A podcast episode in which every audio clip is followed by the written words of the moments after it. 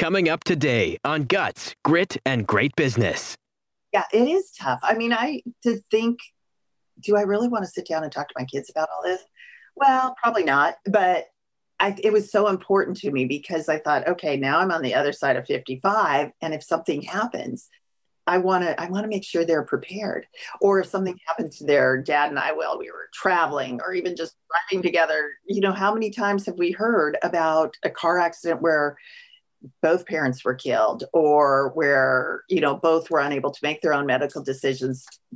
So I just wanted them to have a game plan. You know, they, I wanted them to have that roadmap, and that's become my mission: is talk to your families about it. It's not easy. It's but it was probably the most powerfully rewarding conversation we had as family. The adventure of entrepreneurship and building a life and business you love, preferably at the same time, is not for the faint of heart. That's why Heather Pearce Campbell is bringing you a dose of guts, grit, and great business stories that will inspire and motivate you to create what you want in your business and life. Welcome to the Guts, Grit, and Great Business Podcast, where endurance is required. Now, here's your host, the legal website warrior, Heather Pearce Campbell.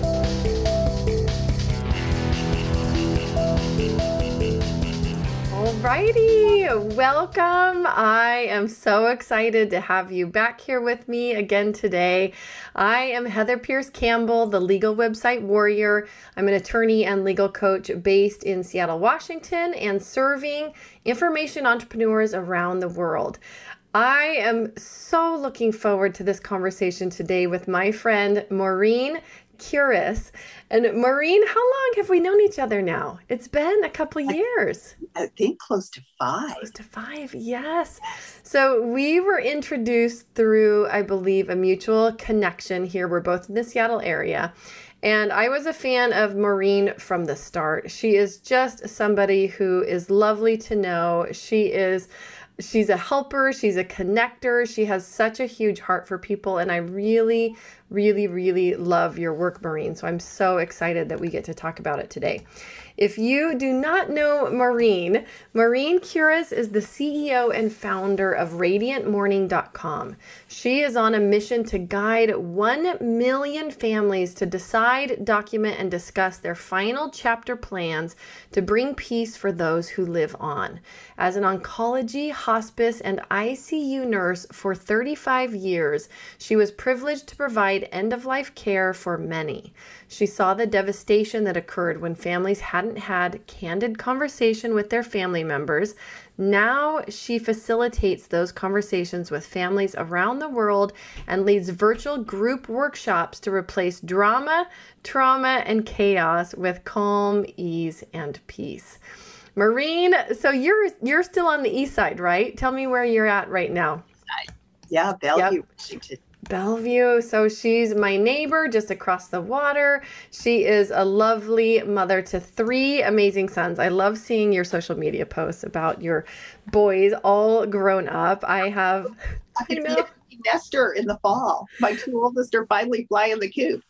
Oh, that is just so wild. Well, congrats. It looks like you've really done an amazing job. Um, so, Maureen, I mean, you have this amazing background, right? You, and I know we talked about this when we first met, your background in oncology, hospice, and as an ICU nurse.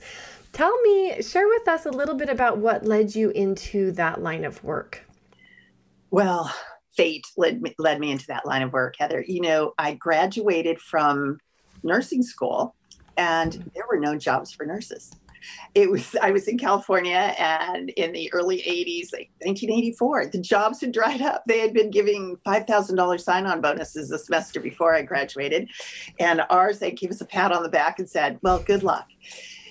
And I got my first job in an oncology on an oncology mm. unit and i thought oh my gosh who wants to work there you know i don't want to work with dying people that was scary to me you know my family we didn't talk about death and we didn't talk about any of that stuff even when my grandfather died you know it was just crying sad but we didn't talk about it so i thought mm. well i'm going to get my experience and get out of here as fast as i can so one year was my was my goal. But um, what I didn't know is that I would fall in love with the patients, I would fall in love with the families, and I would fall in love with the journey they were on.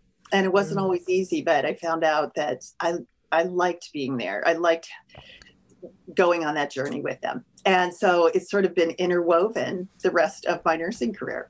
Yeah. Well, it does. I really feel like it does take a very special, capable kind of person to do that work, especially with any longevity. And in you know, in our family at a fairly young age, it was my actually my first year of law school. My mom was diagnosed with glioblastoma, and so she ended up passing away um, the actually the second month of my second year of law school. But that whole year, you know, we had our trials with um, her health and going through a surgery and then dealing with end of life issues. And, you know, at the very end, we had hospice in place and we had nursing care, you know, coming into the home and helping with that transition. And I, I just remember being so profoundly touched by what a special place people who do that work fill for those of us that need it. It's a tremendous amount of support and it just there's you know there's there's no replacement for that level of support and care when you need it at the most precious times. You know i am a raving fan of hospice so i'm so glad mm. your mom had hospice. Mm-hmm. not everyone does. And you know they hear hospice and they think death. That's what happened with my dad my mom heard hospice and she thought death and she would have no part of it. And so he was on hospice for three days. Didn't matter that I'd been a hospice nurse, it didn't matter that I had done all that. But, you know, it is such a gift um, to the families and to the, the person that's dying. Mm-hmm. It's about quality of life versus quantity, but to live with quality at the end is yeah. so important. Well, and I think to be escorted through that process by somebody who has experience with it, that has a level of comfort. And I'm, I'm not saying that it ever gets comfortable but that has a level of knowledge and expertise and comfort with just knowing the process i think brings a lot of calm to families who are maybe facing that for the first time you know, you're saying that, and it takes me back um, to I was filling in for a shift, and I walked into someone's house to check, and the family had no idea that their family member was actively dying. Mm. That um, I ended up staying for hours with them because they they were oblivious to the fact. I don't know how they didn't know; they weren't prepared well enough, yeah. but. Um, I was so grateful to be there with them that day, and I stayed until their their family member died, and it was such an honor and a privilege to be there with them, but to be able to escort them when they had no idea what that it was coming so soon. Yeah. So it, it's it's a challenging time. I mean, that was challenging for me that day. If I ever get used to um, someone dying and mm. feel like no emotion around it, that's a sad day for me because there's always emotion at this time. Oh, yeah. Well, and even, I'm sure, even in oncology, you know, where some people probably make it through that phase okay and others don't. It's like a, you know, precursor to hospice. Um, you know, we have a separate ICU experience here as well in our family because my daughter ended up in the NICU after. Oh, wow being right. So we had the NICU nurses there all helping with her early days of life. But yeah, each of each of those times is just such a, a precious and strained time it's you know it's it's tremendously rewarding to see people like you in that line of work where you know i know people are getting the care and the support that they need well you know i think that as you mentioned that your daughter was in icu or people look at this last year that we've had, Heather. Mm. I mean, this last year with, I think the real like heroes are those nurses and caregivers from everyone, from the person mm mopping the floor to um, the nurses and ancillary staff caring for these people that ended up in the ICU that never knew they would be there and were unable to have the family members at their bedsides. That's what just crushed me. You know, that's so important to have that support of those you love with you yeah. and to not be able to have it. So this has been a devastating year and I'm so hoping that we're we truly have turned the corner and um, people are at least allowed to be in for short periods of time with their family. But um, those those nurses are just heroes in my book. Oh, I agree. I, you know, it, it changes your perspectives on career choices, on um, the level of pressure and stress that goes along with jobs who are not afforded the pay that should accompany that level of pressure and stress. I mean, even think of a janitorial service or something in the midst of the pandemic. The nature of their work completely changed. Like, I can't even imagine the level of fear and trepidation that it took just to gear up and you know go do your your quote unquote regular work in the context of this whole new paradigm. Oh you know i mentioned um, people don't realize it takes every person in the hospital from the person that has to clean that room every day to the person that delivers the meals to um, everyone the, the secretary. But early on, there was an interview of a man that had, they didn't think he was going to live through COVID. He was on a ventilator. And this is, I always know, I've seen it so many times where people hear, whether they're mm. alert or not, whether they're in full coma, they still hear. And each day, this woman went into his room to mop and clean, and, and she would talk to him, mm-hmm. not to mm-hmm. give up, and that that she was praying for him. And I get teary just thinking about it. But he said mm-hmm. um, he wanted to meet her because that was the voice he heard every day when his family couldn't mm. be there. And that woman pulled him through. And yes. I just think, you know, each one. Now, I mean, like I said, I get all teary. No. But, uh, those are those are the unsung heroes. Yes. Yeah. yeah. Well, it's true. And, you know, whether it's in the midst of the pandemic or not, you know, even regular, normal medical crises, and I've had several of those in my life. There was a time um, before I had had my son, it was actually following my second miscarriage and um, my body just wouldn't miscarriage. It was actually called a missed miscarriage, and I had to go in for a procedure where they, you know, removed the fetal tissue and all of that. But we had requested testing after that procedure, and normally insurance won't cover it unless you've actually had three miscarriages in a row.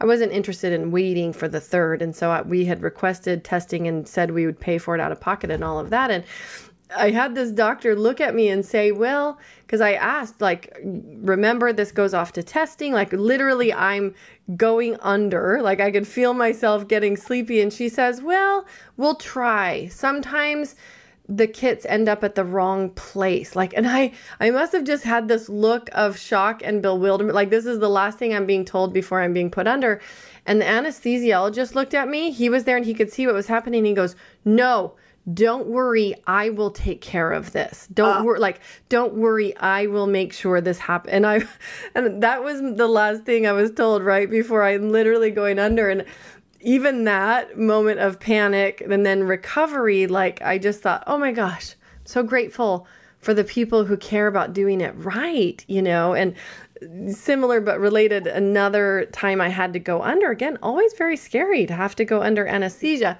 and I had a nurse look me in the face and say, Don't worry, we are going to take such great care of you, right? And it was another scary procedure. And I just, like, you come out of those episodes just feeling like, What would I have done without that person there? You know, like holding my hand and just telling me it's going to be okay because your family's not in the room, nobody's with you, you're in this kind of weird, scary place. And you're right that, I mean, we have so many unsung heroes right now from yeah. the janitors to the administrative staff that have to still show up and be in the hospital and be behind desks and you know there's so many folks whose lives have been just tremendously impacted by this and i too hope we're rounding the corner and it's um I feel grateful that I don't think we have the same level of panic and fear that existed, you know, at this time a year ago. But the potential for very real consequences is still the same you know? It's and that's the part that's weird is i think people are kind of acclimating to the stress level and acclimating to the fact that this will continue no doubt. And um, it's you know that's kind of a weird new normal as well. Yes, it is yeah so talk to us about how you know you come with this amazing background you are obviously now channeling all of this experience into a, a mission it really feels like a mission right um, to get people talking about end of life care and taking the right steps to do the right things. How did you how did you come to this point of really getting into end of life care and, and planning and conversation facilitation? I've for 30 years i've been an mm-hmm. advocate of getting your um, power of attorney documents in order mm-hmm. for healthcare uh, i've seen too often people that didn't have that and they had no one that could legally speak for them and there was a woman that i took care of um, this was when I really became an outspoken advocate. Everyone I knew, I made sure they, they had powers of attorney for healthcare documentation done.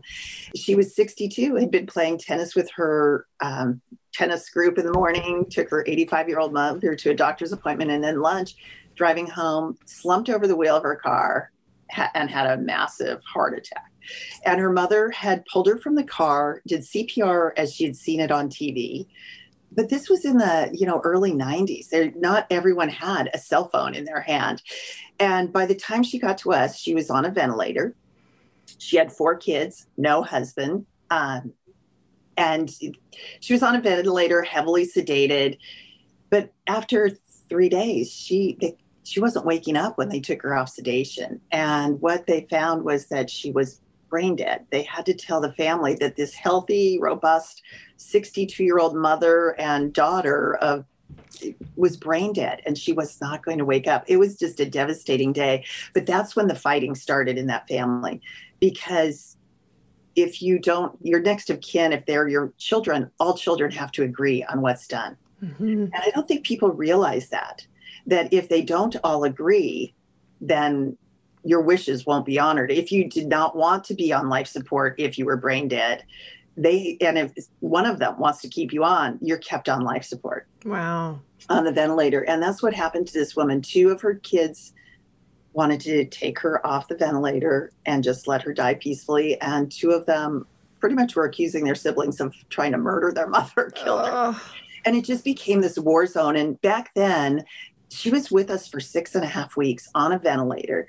And we, you know, she, until her heart just finally gave out, but they had to do CPR on someone that was brain dead. Mm. And it was so awful. Today they would have, you know, this day they would transfer her to a rehab facility or something. But that back then she was still in the ICU with us and we were all devastated. And I said, I will never let that happen to anyone I know and mm. love. I made, you know, my family, anyone over 18, you have to get your powers of attorney documentation done. And so that's really been so important to me.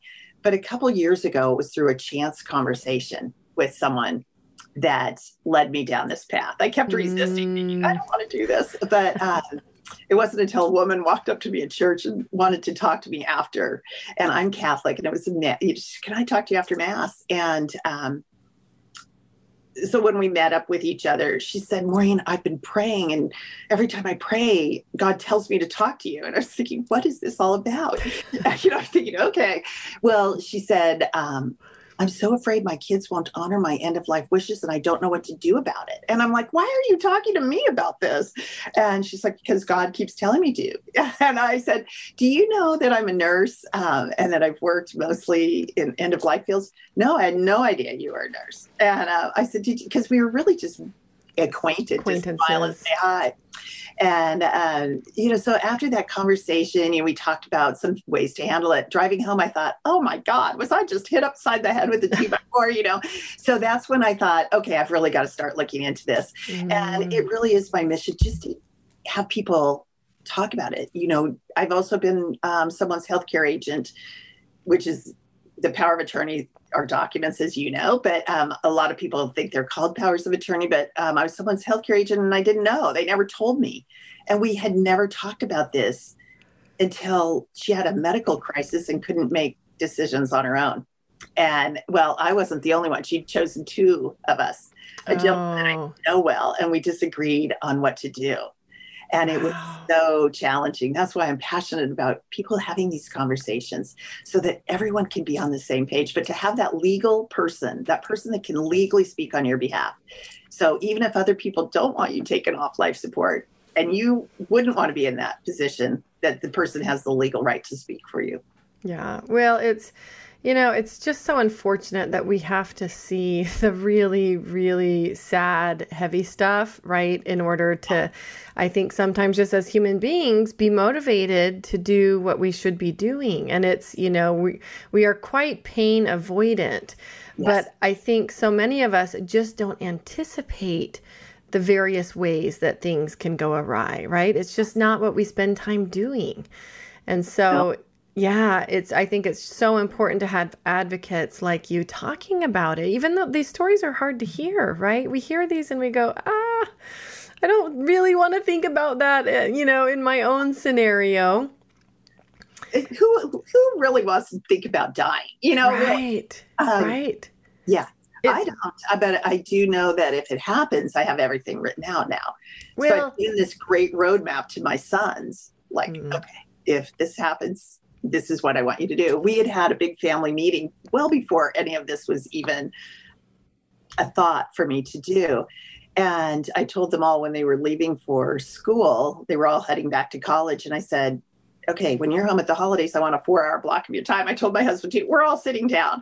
And uh, I thought I'd get pushed back, but we had the best talk. They were like humoring me, I think, that we talked about everything. I pulled out all of our estate planning documents, mm-hmm. all of our financial documents, and um, I did this great life goes on roadmap with Nancy Juetten, and I so I had all of that, you know, everything out, and I said, I want you to know from me what I would want if this mm-hmm. happens tomorrow because my boys are all super close and yeah. i said i don't want your good relationship ruined because you disagree on what to do with me if something happens to me or if something happens to me and your dad and you know i don't want you to have to make that decision because i'll have already made it for myself and giving yes. to deal with it well, and the reality is, we don't like to think about this stuff, but we are already in our lives making decisions just like this. So, for example, if any of us own and drive an automobile, we probably have car insurance for that. If we own a home, we probably have homeowners insurance, right? We most certainly do if we have any loans or yeah. mortgages related to that home. So we already are doing this in other ways in our lives. It's it's like insurance. It's like saying if this terrible thing happens, I know I've got myself covered and I'm protecting the relationships of those who I love that are left behind. Yes. You know, how, how often, I know you've probably heard this, but just again, within the last six months, I've heard of a family that the siblings are suing their brother because he's the executor and they feel like he's stealing from their estate. And I think the estate of their parents. And yeah. um, it was the brother that I I met, and he's like, "Oh gosh, I don't my siblings. I can't. No matter what documents I bring them, they feel as though I'm stealing from the estate. And I thought, how terrible is that? But if everyone gathers together, they talk it out, they know where everything is. You know, I just spelled it all out for my kids. Mm. And um, then they're all on the same page and they know that nothing's awry or amiss. Well, and I think it's particularly important that the piece that you're saying that I find really valuable is that you know, um, putting these documents in place for yourself and you being the one delivering the message to your kids. It's very different than trying to interpret a document on yes. its face and on its own, right? Because I think there are a lot of scenarios like the one you're talking about where this one son is the executor and the siblings think, like, probably, if I were to guess, the parents didn't sit down and say, hey, this is how it's going to work. Right. No, right? not. And yes that that left their children all very vulnerable and the ch- child that they chose as their executor that left him in just a terrible spot it, yes yeah yeah well, but it, it's also fractured a family because of it and that's like i never want that to happen just like right. that year old it could have been so different. Yeah. It could have been so different. And, you know, there are real life reasons why families get fractured. You know, when you look at personality disorders and all kinds of things that come up. I mean, you live in the medical world, and so these are no surprise to you, but there are real reasons why certain viewpoints are not reconcilable. Right. And, you know, no rational person is going to make them reconcilable. That said, if you have a parent saying, here's what I want, delivering the same message with clarity to each of their like it drastically reduces the chances that things are left up in the air, misinterpreted, right? And so that's you know, that piece seems really, really crucial. The piece about not only doing the documents, but then having the tough conversation. Yeah, and you know, it doesn't even have to be. You can make it fun, like, right? And I, I'm saying tough because I think a lot of a lot of people perceive it as tough, right? They perceive it as like, ooh, this conversation I don't want to have. Yeah, it is tough. I mean, I to think, do I really want to sit down and talk to my kids about all this? Mm-hmm. Well, probably not. But I, it was so important to me because I thought, okay, now I'm on the other side of 55, and if something happens, um, I want to I want to make sure they're prepared. Or if yeah. something happened to their dad and I while we were traveling, or even right. just driving together, you know, how many times have we heard about a car accident where both parents were killed or where you know both were unable to make their own medical decisions yes so i just wanted them to have a game plan you know they, i wanted them to mm-hmm. have that roadmap and that's become my mission is talk to your families about it. It's not easy. It's mm-hmm. but it was probably the most powerfully rewarding conversation we had as family. My sons all started thinking, well, wait, you know, we need we need to get our little finances in order so you know how to deal with us. And and my one son who played high school sports and had a couple concussions, we found out that he wanted his brain donated to Boston University's their big concussion study if he were to die young.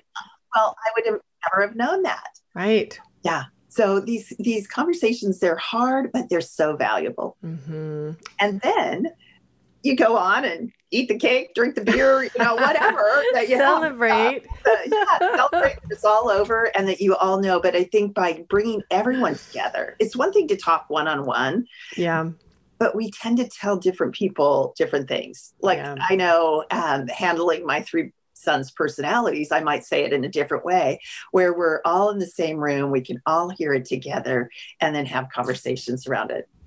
And have the chance to ask questions. You know, yeah. if somebody hears it differently, they have the chance to talk it out right then in front of the other siblings. And I think that is very important. Yes. Or if they don't agree.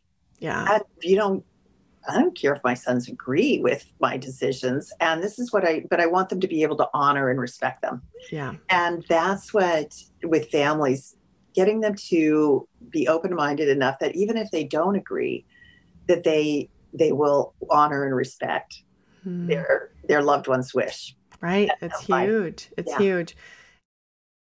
Okay. Let's pause to hear from today's sponsor.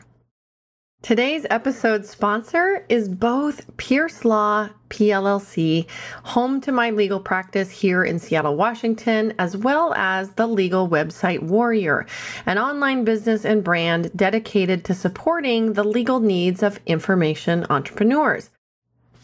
These include consultants, coaches, online experts and educators, speakers, authors, industry leaders, influencers transformational leaders, community builders, podcasters. People in this space go by a variety of titles. But essentially, their businesses look alike. They are building businesses based around a body of work and information that they have created that gets delivered in a variety of ways, including generally through an online base, a home base in the online space, thus my branding, the legal website Warrior. I'm dedicated first and foremost to protecting online brands, helping them stay safe, helping them navigate the legal rules that exist and apply to um, the online world as well as take care of and protect the offline portion of their businesses as well.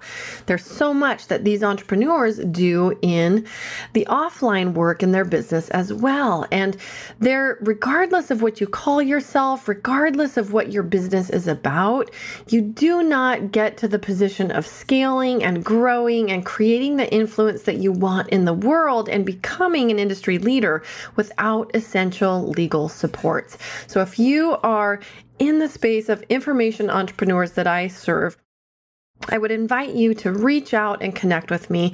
You are also welcome to check out a free resource that I have built. You can find it at legalwebsitewarrior.com forward slash legal basics bootcamp. It is my free legal basics bootcamp that I have prepared just for you so that you have the map.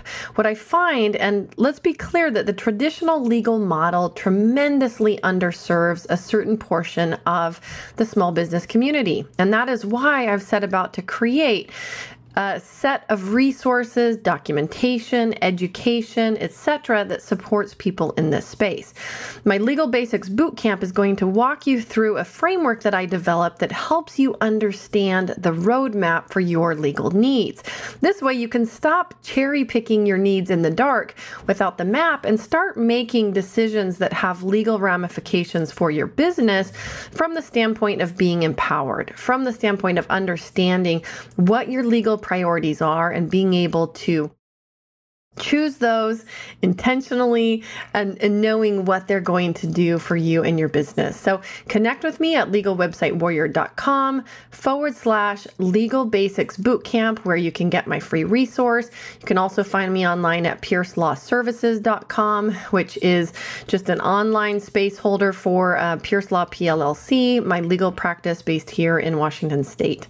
Again, congrats on your journey. I'm honored to have intersected your path and be a small part of it through hosting this podcast. And if I can support you in any way, reach out. Okay, back to today's amazing guest. At what age do you think it's appropriate for people to start thinking about end of life care? Because I, I can imagine there's a lot of people kind of in this um, middle ground where they they think they're not quite there yet, and they actually are. Right you know, um, I say age 18, once you turn uh, legal adults, you need your own, maybe not a full estate plan, but mm-hmm. a power of attorney for healthcare, a power of attorney for finance. You know, if something happens, trying to close down a younger per- person's apartment, let's just yeah. say, without having someone that can legally do that is tough. Um, so 18 is best age. My my boys are like, what? We need why are you making us sign these documents, mom? But, um, and then really by the age of 50 at the very latest, um, to start getting this in order. But when you, you know, there's so many different times in life to look at full estate planning. Yeah. When you start having a family, you know, guardianship for your children. Yes. That's huge. When, huge you know, my um, I was living in South Carolina, and I was at the park with my two little boys, age one and two, and a na- and a neighbor, and we ran into this woman whom I did not know. But when she left, my friend was telling me her kids are, I mean, her nieces and nephews, her sister and brother-in-law were killed in a traffic mm. accident. Mm. No guardianship set up and those kids became wards of the state and were put into foster care until it could be decided and because the families both wanted them, no one could agree on who took the kids. And I went right home, started calling estate planning attorneys, and my husband came home from work and I said, We have an appointment on this Thursday, and you better be mm. there. I don't care what. I don't care about anything except who's going to raise my kids if something like that yes. happens, our kids. So, uh, yeah. so that's a long answer, but you know, I really think that when you start a family, that's another time. But by age 50, less than 50% of people 50 and older have yeah. any kind of end of life planning done. And when I talk of end of life planning, I'm talking about, you know, that healthcare power of attorney and the advanced directives, which is yeah. known as the living will, which spells out what to do. And that's what I am passionate about. But I'm passionate about getting all of your estate planning in order, you know, right for your family. Yeah. No, I I agree. It's um, you know, and I you and I have talked numerous times and you know about my work and how I help entrepreneurs, but you know, one of the things is like if you're building a business, you're building a family, like you sure as heck better make sure that you know, whatever comes next for whoever's left is taken care of. And it's it, it it's challenging to think about, but the alternatives and you know, thinking of some recent stories here in the Seattle area, like you, even when you said 50, I was surprised. I thought you would say earlier. I mean, and I know obviously 18 is ideal. And, um, you know, speaking from personal experience, my sister died really young in a car accident. She was 25. And, there's so much that you have to take care of that you know and and these days from somebody's digital and online assets and all kinds of account i mean there's there's just so much that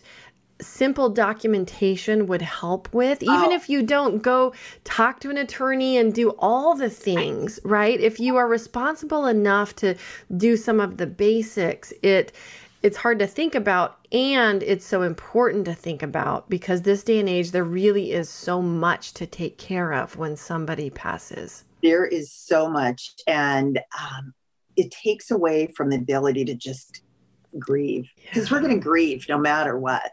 Yeah. but to grieve with debilitating grief or or uh, prolonged grief because you're trying to deal with all of this stuff right. Well and even t- yes. It's huge it's, it's huge. huge and to wonder about really important things like did they want something donated did they want to be a donor did they right? Simple things that if you'd had the conversation, of course, nobody expects to die in their 20s. No. Right? And so people probably are not having these conversations until much later. But, you know, just thinking through that and having a simple plan and talking with your family about it and sharing that documentation, I think, can just save so much heartache.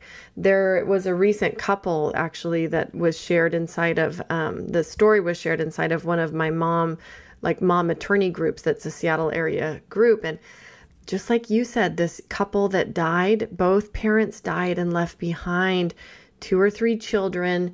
One of her best girlfriends was also another attorney in this group who was suddenly scrambling, trying to figure out how to obtain guardianship over these kids, how to, you know, help transition this this little family out of a complete disaster and it's like oh your heart just breaks because I'm sure they were young, and it sounds like the kids were very young, and you know, it puts people in such a pinch, such a bind trying to go through this process. It does. And you know, it puts people in a bind if something happens. You were just reminding me that if something happens, you know, to try to get legal guardianship of an adult, let's say, um, mm-hmm. it's hard. It's expensive, expensive. time that you're going through drama, trauma, and chaos and grief and trying to figure it all out. It's you're trying then to scramble and get anyone to give you answers, you know, mm-hmm. finding out mm-hmm. where their bank is, where, you know, dealing with the IRS, trying to get anything to support you getting guardianship of them as a person so that mm-hmm. you can make their decisions legally and financially. It's something that people shouldn't have to go through. Yeah. To be able to sit there and love on their family member that's going through this. That's right. What so let's talk a little bit about the scope of what you consider, you know, the phrase getting your affairs in order, right? We hear this. What what's in that bucket? What do you consider getting your affairs in order to include or to be? I think getting your affairs in order, first off, you know, like we were just talking about, mm-hmm. the powers of attorney documents, yep. estate planning documents, your living will. But it's more than that. It's your funeral planning. You know, mm-hmm. plan. Mm-hmm. It costs money to die.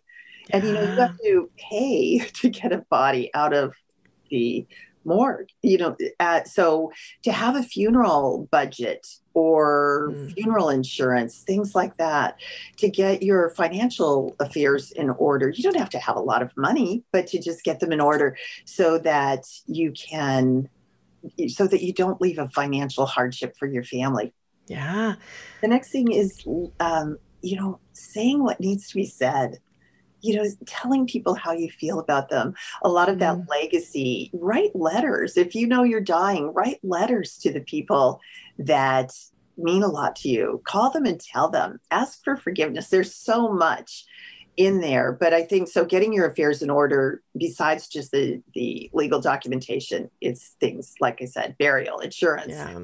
Um, but taking care any unresolved issues, mm. asking your affairs in order yes. forgiving and asking for forgiveness. Those are huge at the end of life. Mm. Well, and that's, yeah, that could be a whole separate conversation. I feel like that, you know, that's, I love that you widen the scope a bit because it reminds me there was another podcast guest I had on, and I, I'd asked him what prompted, he's in the financial services industry, and I asked him what prompted his career, right? Why was he interested in financial services? And he said that he, I think he was in college at the time, and he his grandfather had passed and he went to the cemetery to visit his gravestone and there was no gravestone yeah. And this was like quite some time after the services. And he had asked his mom, like, Mom, what's going on? Why is there no gravestone for grandpa? And she and she had said he couldn't afford one. And he's like, Well, why didn't it why didn't we buy him one? And she's like, I paid for the entire service and everything else, right? And he like he, he said it was literally in that moment where he he decided he wanted to help people live better so that they could die better. Right. Right. I and thought, isn't that interesting? He was a young kid and recognized that. People don't realize that there's so much to dying. Yeah. And the more that we can plan, you know, we plan for everything. We plan for our weddings, we plan for high school and college graduation, we plan for the annual holiday party, but we don't plan for the one thing that is certain to happen in our lives. Right. You know, there's no getting around it. We're all going to die someday. We just, you don't even have to pay your taxes. You know, they say death and taxes, but we don't even have to pay our taxes. They'll catch up with us maybe, but we don't actually have to pay them, but we will die someday. That There's just no getting out of it. As someone said, we don't get out of this life alive. But uh, the more clear we can make that our wishes known, the more mm-hmm. we can mm-hmm. prepare um, and plan and plan out so that our families aren't stuck paying for our funerals. And, you know, here in the Seattle area, a, a basic cremation is a, a between $1,500 and $2,000, I think, but mm-hmm. funerals mm. can be upwards of $50,000 uh, wow. for the whole thing at the most expensive funeral homes if you're having a full burial and all of that. But I don't think people realize that. Mm. And to, um, you know, my goal would be that never to never have another GoFundMe for funerals, but that won't happen. Yeah. I know it won't, but um, people just don't realize.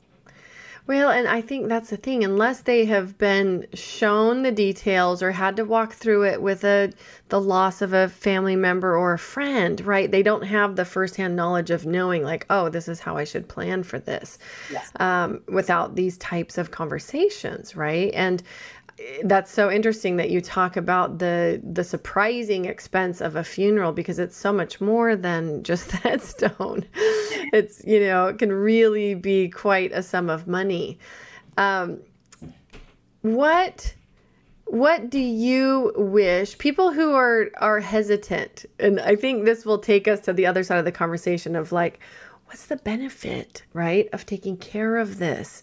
Because I think that that's what we all want to get to is obviously the peace of mind. And I can only describe it in my life as peace of mind. We were sharing a little bit before I hit record about how it took me until I think my son was about two years for us to get our estate planning documents in place. And I'm an attorney, right? And I knew like I should have had those probably before we even went off to the hospital to have to have our baby boy. But once we got him done, whew, it was just such a sigh of relief. Like it, you know, the process wasn't fun.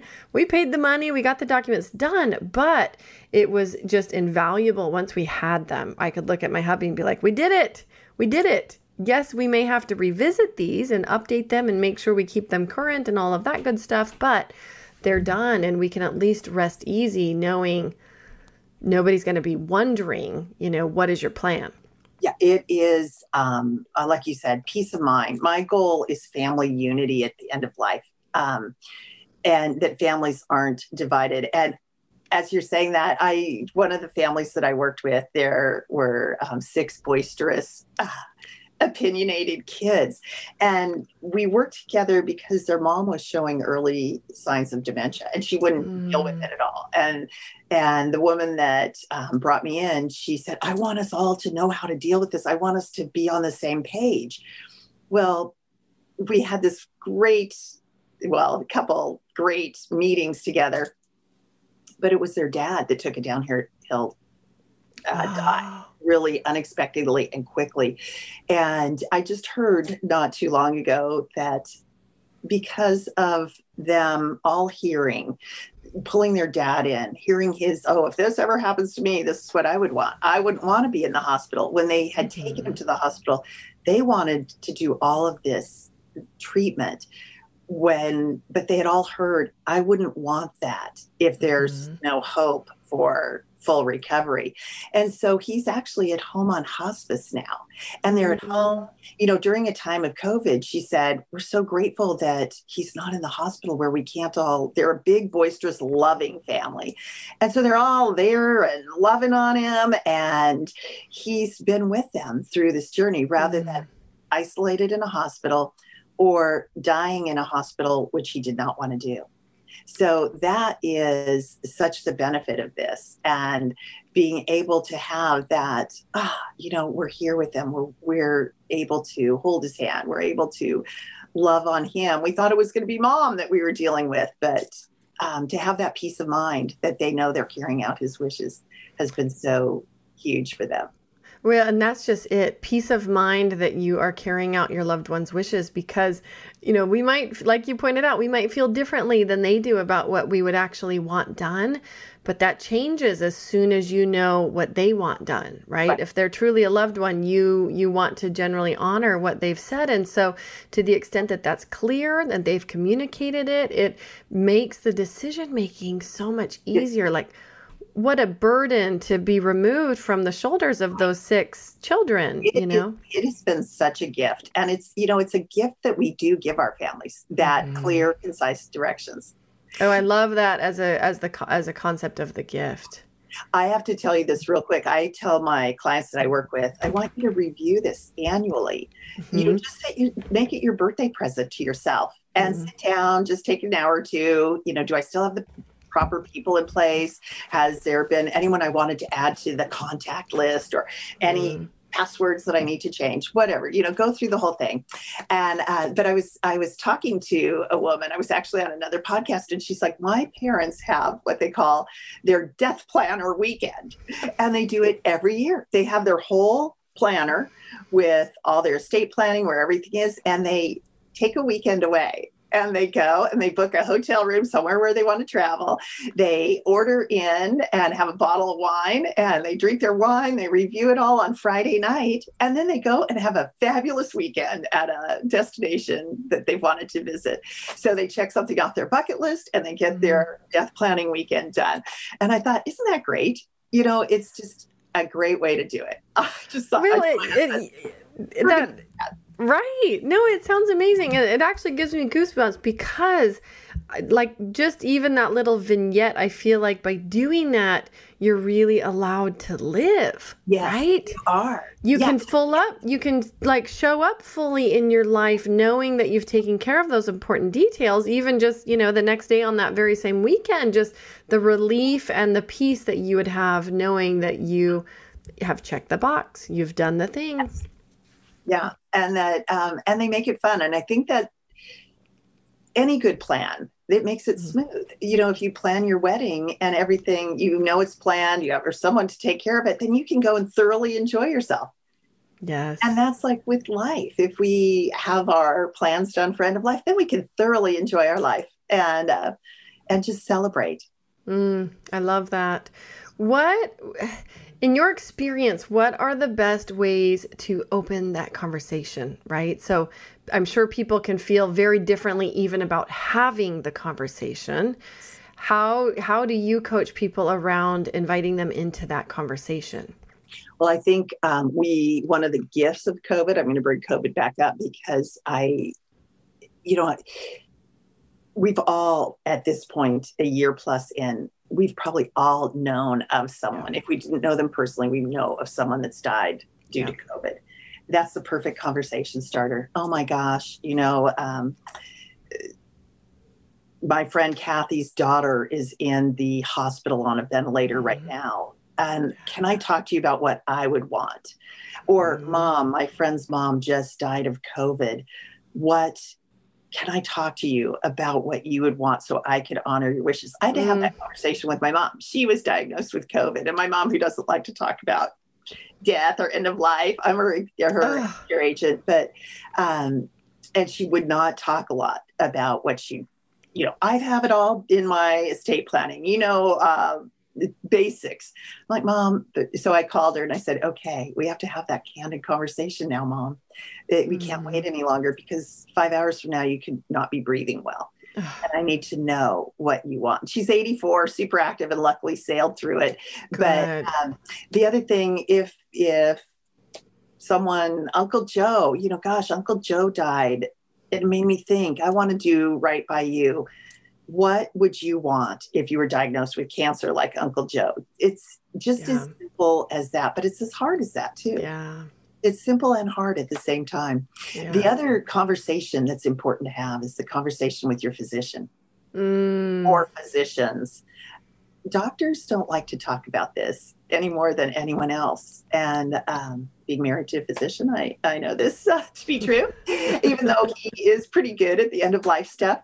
But you know, it's hard for them too. So to yeah. give them a clear roadmap yeah. that, hey, when I get to this, if I get to this point, I don't want you to do life sustaining treatment for me. Right. I want to be home. Um, my husband had to have a big lung surgery uh, two years ago.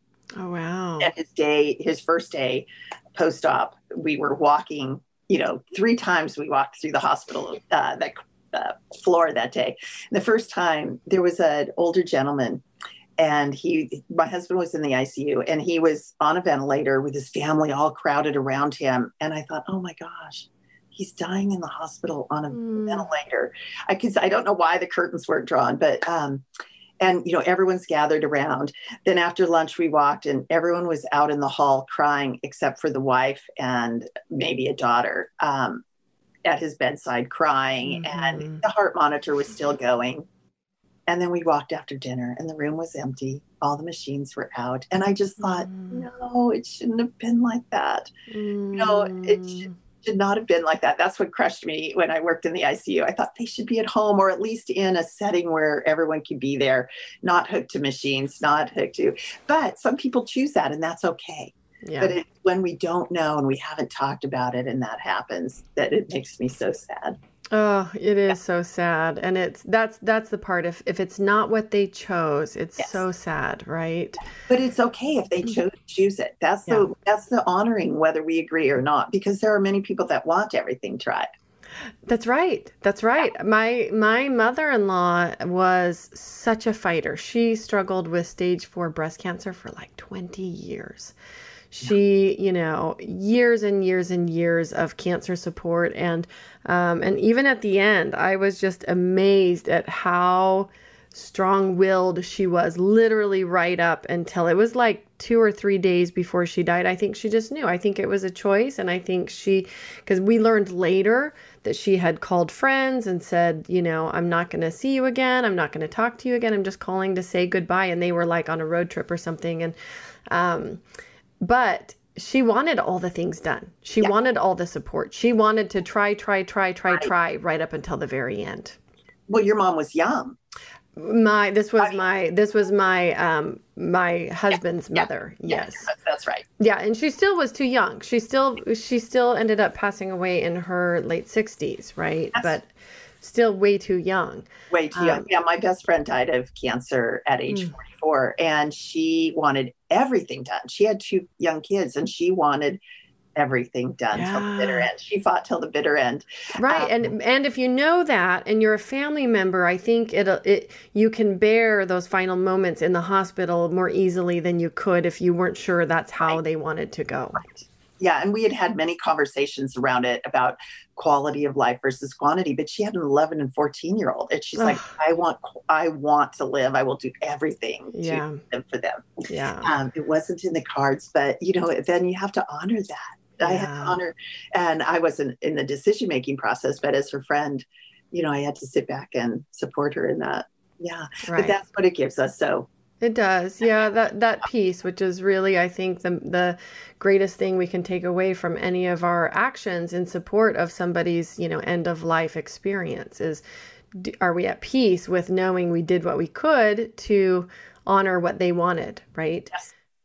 Well, Maureen, uh, you know, there's so much more we could talk about on this topic and I love it. It's it's hard and it's so essential and especially at a time like this. I mean, you're you're talking to people and I'm sure listeners are all going to relate to the fact that most of us either know somebody or multiple people directly that have passed away during this time of COVID or have close loved ones or friends that have experienced that loss. And so it is a it is a very very pertinent relevant conversation COVID it or not. And there are ways to have it that feel good and feel healthy and get, you know, get the job done and will get us to the other side feeling good about, you know, having completed that what can sometimes feel like a big thing on our list. Yeah, and you know, um, it can be there should be humor around around it. Let's face it. Let's make it humorous and fun right. so that it's not so hard to deal with. So, well, and easier to make it humorous and fun when you are in a state of mind to really, you know, have the flexibility to be thinking about it and not in a position of being forced to think about it. Yeah, and making decisions strictly on emotions. Right yeah, not right. able. And, and that's the one thing I think that everyone should realize, even if it's unplanned, they're strictly on emotions, it's okay to take that step back and mm-hmm. take a deep breath and think, what would they have wanted? What would, you know, sometimes you have to go on, what would I want if I'm in their shoes? And yes. that's okay too. But to, to not just make the rash decisions on pure emotion, to just step back and, and take that deep breath and think, what would they have wanted? In mm. They knew they would be here. Yeah, no, I love that. Well, I'm so, I'm such a fan of who you are as a person. I love this area of work because, you know, our family has experienced tragedy and we have, you know, been through the kind of tragedy where we had time to plan and the kind where we don't have time to plan. And it's just so important that people think about this stuff for folks that are wondering, you know, how do they connect with Maureen? How do they find out more about your services? Because you help people in a variety of ways with their end of life planning and care and coaching conversations, you know, families around how to have conversations about this topic.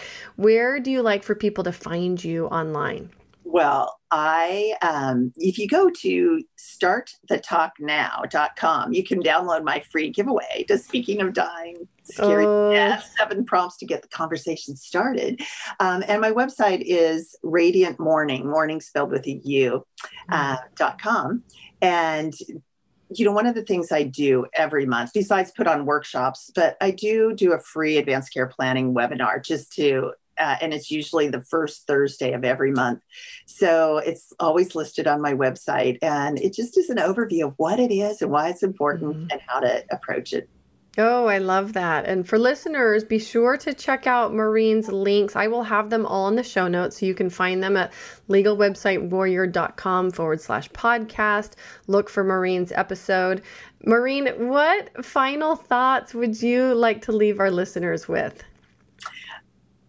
Get it done get it done mm-hmm. have some fun around it uh, get your end of life planning done and it's not scary once you really start the process yeah. sometimes the hardest thing is writing your name on the document yes. and then you can take off from there so uh, you'll have a lot of peace of mind once once it's done well, and that is the truth. Maureen reminded me right before we went live of something that I had told her and then forgotten about, which is I had a near death experience as part of my IVF journey. And literally like going out the door, I apparently had two thoughts. One was like, my paperwork is done. I don't have to worry about that. It was all in a file. My husband knew where it was. Like we were good to go.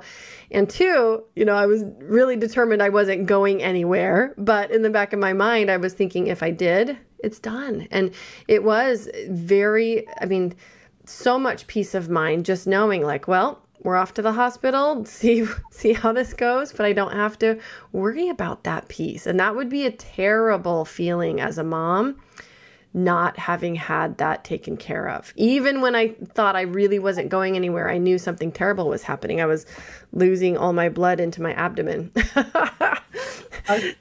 yeah, it was it was dramatic to say the least, but um, the peace of mind is really real and extremely pertinent in those moments of crisis, which inevitably at some point happen to all of us. So, Maureen, Thank you. Always a pleasure to see you. This is such a valuable conversation, and I really am grateful for you to be here sharing this with me and my listeners. Well, thank you, Heather. I've thoroughly enjoyed it. I always enjoy my time with you. Awesome. If you're still listening, check out the show notes, legalwebsitewarrior.com forward slash podcast. Appreciate you. Take good care, and we will talk to you next time. Bye bye. Thank you for joining us today on the Guts, Grit, and Great Business Podcast. We hope that we've added a little fuel to your tank, some coffee to your cup, and pep in your step to keep you moving forward in your own great adventures. For key takeaways, links to any resources mentioned in today's show and more, see the show notes which can be found at legalwebsitewarrior.com slash podcast. Be sure to subscribe to the podcast, and if you enjoyed today's conversation, please give us some stars and a review on Apple Podcast, Spotify, or wherever you get your podcast so others will find us too. Keep up the great work you are doing in the world, and we'll see you next week.